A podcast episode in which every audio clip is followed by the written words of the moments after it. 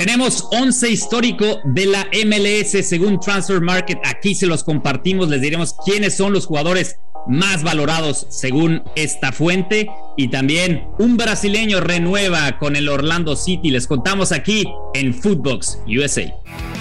Footbox USA, podcast exclusivo de Footbox. Congratulations, Footbox. Felicidades, Footbox, por llegar. Sí, hemos llegado al un millón de downloads. Hay que agradecer a toda la gente que nos escucha día a día.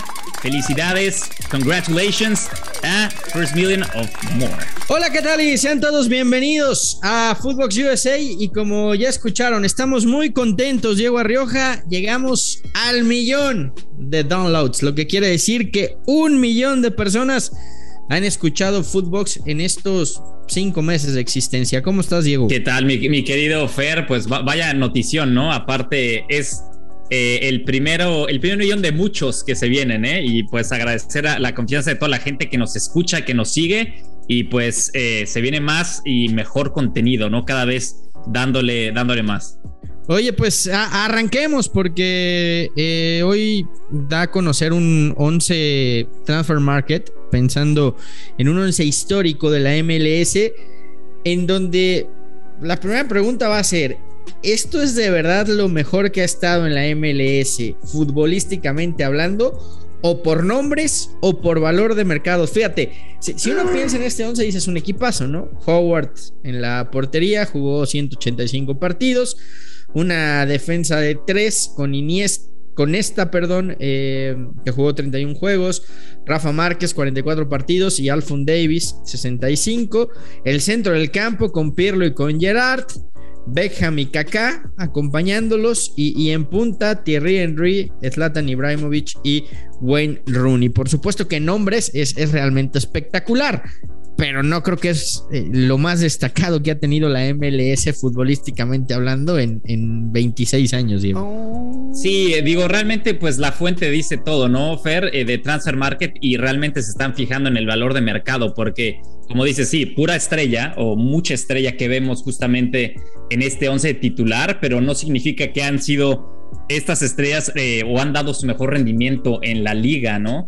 Eh, yo creo que por nombre sí, pues destaca muchísimo. Lo curioso, bueno, no curioso, pero realmente es un 11 europeo a excepción de un canadiense, un mexicano y un norteamericano, ¿no? Eh, realmente, sí, de la media para adelante. Bueno, Kaká se me pasó por ahí, pero Kaká, eh, Davis, Márquez y Howard. El resto que pasó de noche, el resto. Sí, o sea, a ver, seamos sinceros, ¿no? Rooney tuvo algunos momentos buenos, pero tampoco marcó una diferencia importante en el DC United. Eh, Thierry Henry, sí, destacado en el, en, el, en el New York Red Bull. Yo te diría, hizo más David Villa, que llegó a ser MVP, que metió a, New York City a, los playoffs. Lo de Zlatan creo que sí marcó una diferencia importante en el Galaxy, o sea, fue un Galaxy antes, durante y ahora después de, de Zlatan, al punto desde que se fueron no han vuelto a playoffs. Eh, Kaká no pasó nada con él en Orlando City. David Beckham sí, marcó un antes y un después en el Galaxy. Hay un estatua en su nombre. Creo que le, dio otra dimensión a la liga. Gerard, Gerard y Pirlo no pasó absolutamente nada con ellos. Y, en el fondo, pues yo te diría Davis, ¿no? Lo de Alphon Davis, que hace una progresión hacia arriba al punto de llegar hasta donde está, pero también lo de Neste y Márquez, bastante discretito, ¿no? Sí, sí, sí, muy, muy pobre eh, eh, en, rendimiento de, justo los que mencionabas, ¿no? Eh, yo creo que lo que sí hay que destacar de este 11 y, otra vez, ¿no? tiene que ver mucho con el valor de mercado en su momento de los jugadores que, realmente han sido fichajes bomba, ¿no?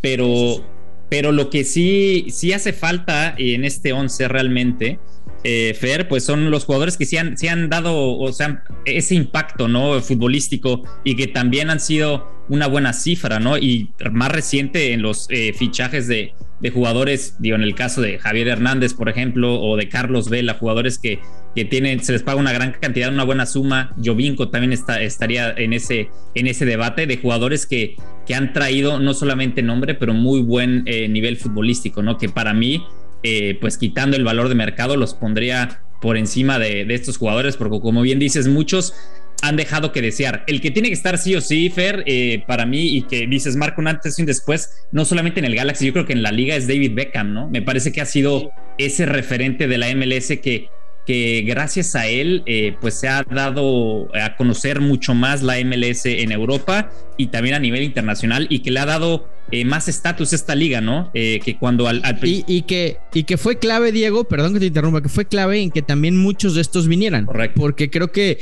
eh, ya cuando Beckham dice sí voy, le abrió los ojos, ¿no? A, a mucho jugador europeo. Que, no, no, no, lo veía claro, ¿no? Después coincido contigo, creo que ya hablamos de la parte futbolística, lo que sí no podemos negar es que todos estos han puesto a la MLS en el mapa, han logrado que el mundo voltee a ver a la MLS. Después que, que de aquí también haya partido para que muchos eh, eh, compraran el concepto de liga de retirados por el momento en el que llegaban, es cierto también. Pero hoy también esta tendencia está, está, está cambiando. ¿eh? Hoy, hoy la MLS eh, acaba de, de, hacer una locura de fichaje trayendo a alguien como Insigne, ¿no? Y un tipo que está en plenas facultades en el Napoli de Italia, ¿no? A sus apenas 30 años de edad y, con mucho fútbol todavía por delante. Entonces, eh, creo, que esa tendencia de traer jugadores a punto de retirarse está cambiando, pero en su momento ayudó a hacer la liga más visible. Sí, sí, sí, totalmente. Estamos en otra, en otra época de, la MLS, de esta liga, ¿no? Eh, y justamente traer eh, jugadores en, su momento prime, ¿no? En su mejor momento, eh, ayuda no solamente a elevar el, nivel, pero también la, representando lo que es la MLS.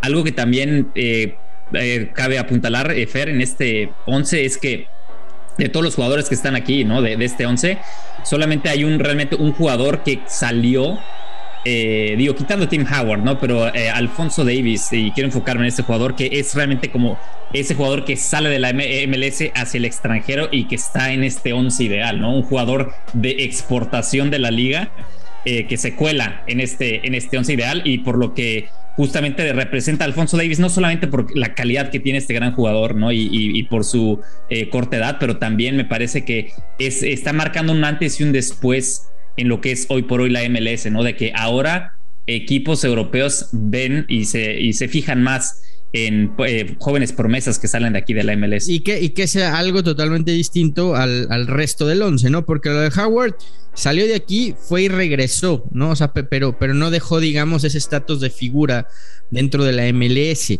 El caso de Davis sí, sí es contrario a, los demás, que es un tipo que, que, de aquí salió y se hizo figura en el, en el Bayern Múnich y que quizá en algún futuro vuelva.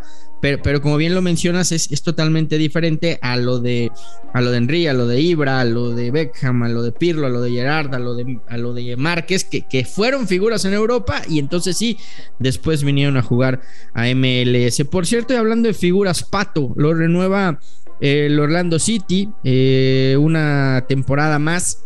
A mí me quedó de ver mucho Pato en su primer año. Otra vez las lesiones no lo han dejado estar como a lo largo de su carrera. Ojo, no, es tan veterano, ¿eh? tiene 32 años de edad. No, no hablamos de un futbolista para los tiempos actuales, Diego, que esté cerca del retiro. No le fue bien y sin embargo Orlando City decide renovarlo. ¿Acierto Híjole, es una apuesta, ¿no? Digo, no dudo la calidad de Pato, lo que ha, lo que ha hecho a, nivel internacional este jugador eh, brasileño. La calidad para mí es indudable, pero ha sido una de esas temporadas para, para, para el olvido, ¿no? Me parece que es, una segunda oportunidad y, podemos, digo, hacer un poco de eco a lo que pasó con Javier Hernández, ¿no? Que, digo, no llegó, obviamente Javier Hernández llegó en, mucho más eh, calidad de figura eh, al LA Galaxy, pero sabemos que tuvo una temporada para el olvido, esa primera temporada con el Galaxy. Eh, pero al final por contrato pues siguió Javier Hernández. El caso de Pato no es así, es más la opción que le están dando y me parece que es una apuesta eh, por parte de la directiva de, del Orlando City de, apostar por él para, para ver si puede recuperar un poco ese nivel que ha mostrado antes, ¿no? Eh, y sabemos que también al final Orlando City tiene mucha influencia de, brasileña, ¿no? O cuántos jugadores, empezando por acá, hablando de este, de este once ideal, eh, que al final me parece que también va, por ahí, que le quieren seguir dando un poco alegría a los fanáticos brasileños que siguen a este equipo de Orlando. Pues sí, eh, hay, una fanaticada enorme en Brasil, en, Orlando de Brasil, evidentemente, como bien lo dices. No por nada también ahí se organiza eh, año con año esta Florida Cup, donde siempre vienen equipos brasileños. Se habló de Diego en su momento, yo me acuerdo, hace un par de años parecía que estaba prácticamente cerrado en esa Florida Cup, cuando Diego vino a jugar con el Flamengo, eh, estaba ahí el Ajax, recuerdo, y, se hablaba de que Diego ya no se iba, que se quedaba a jugar en el Orlando City, al final no se cerró y un año después decidieron traer a Pato. Eh, futbolísticamente hablando, creo que ha quedado de ver, no en Orlando, eh, en su carrera. Es un tipo con unas cualidades bárbaras que no ha terminado de explotar. Entiendo lo que es el mercado y que quizá por eso hayan decidido darle otra oportunidad, pero yo creo que sinceramente están tirando el dinero a la basura por lo que ha pasado con Pato, lamentablemente de un tiempo a la fecha. Y Pepi, Pepi debutó ya como titular, eh, Diego tuvo su primer partido como, como titular indiscutible, jugó 84 minutos en la Bundesliga con el Habsburgo, por ahí tuvo una ocasión clara que no pudo definir pero de a poco a poco le, van dando la confianza a Pepe para, para hacerse de un lugar en Alemania. Sí, buena noticia para eh, este joven Ricardo Pepi y también para la selección de las barras y las estrellas, porque el hecho de ya eh, darle la confianza y ser titular, a pesar de no haber anotado, eh, y sí estuve, viendo cómo jugó Pepi durante el fin de semana y me parece que, pues que le hizo bien, ¿no? al final Sabemos que es un, es un, jugador joven que todavía le queda mucho desarrollo, pero lo que, lo que necesita más es esa, esa confianza y minutos de juego. Y creo que las Burgos es justamente la apuesta que, que, está dando de darse salto a Europa y de tener minutos y justamente como titular. Los goles van a llegar. Para mí es indudable la calidad que tiene Pepi y es más que necesita más experiencia, tiempo de juego. Y pues justamente si vemos a un Pepi que se enganche en los siguientes meses y que empiece a anotar goles con el Habsburgo, eh, no me extrañaría verlo. Eh, digo, sé que va a estar en Qatar, digo, al menos, al menos que haya una lesión o algo, algo que fuera una sorpresa, pero yo creo que Pepi, si empieza a ser titular constante, eh, pues podría ser ese titular, ese nuevo titular que está buscando Estados Unidos para el Mundial. No nos vayamos muy lejos. Yo creo que tiene la gran oportunidad porque realmente hoy por hoy no hay ningún 9 que le esté peleando directamente a Pepi. Digo, hay jugadores, sabemos, pero me parece que Pepi es esa referencia y se puede quedar ese puesto como titular de aquí a Qatar. ¿eh? Llama la atención, ¿no? Como la, Bundesliga se ha convertido como ese destino para el futbolista americano joven con proyección, ¿no? De ahí sale Pulisic, vemos dónde está Pulisic hoy. Ahí está Reina, que la estaba rompiendo hasta antes de, de la lesión, pero que es un tipo que, está más que considerado en el Dortmund. Y, vamos a ver el, tema de, de, Pepi, ¿no? Evidentemente, esto le viene bien a la, a la selección, a Team USA, como bien lo decías pensando en su nueve titular y pensando en esa meta que tienen, Diego, más de 100 futbolistas jugando en Europa para su mundial, para el 2026, eh, se paga una cantidad importante de dinero por Pepi, eh, tendrá que también empezar a dar resultados porque la exigencia ya es otra. Eh, y hay que recordar que este, este niño, porque es un niño, lleva un año como profesional. Apenas debutó la temporada pasada con, con Dallas, la rompió y esa proyección le valió para para llegar a la Bundesliga, pero insistimos, la, exigencia es otra. Diego Arrioja, como siempre, un gusto platicar contigo. ¿Cómo está el frío en Seattle? Un gustazo, el gusto es mío, Fer. Eh, ya, ya por lo menos no tenemos nieve aquí en el, en el digamos, en las calles, que eso es, es buena noticia y no ha llovido en los últimos tres días, así que te puedo decir que es paraíso para la gente de acá. No, bueno, no, bueno, es que, casi verano en Seattle, ¿no? Después de esto, pues bueno, esperemos que, por allá no, les pegue tanto. Ya sabes que en la Florida, Bermudas y no pasa. Sí, sí, sí. Disfrutando del buen clima, Fer. ¿eh? Absolutamente nada. Abrazo, mi querido Diego Arrioja. Abrazo, Fer, un gustazo como siempre. Y gracias a ustedes por acompañarnos y gracias también por hacer esto posible. Un millón de personas nos han escuchado en los diferentes podcasts de Footbox. Footbox USA, podcast exclusivo de Footbox.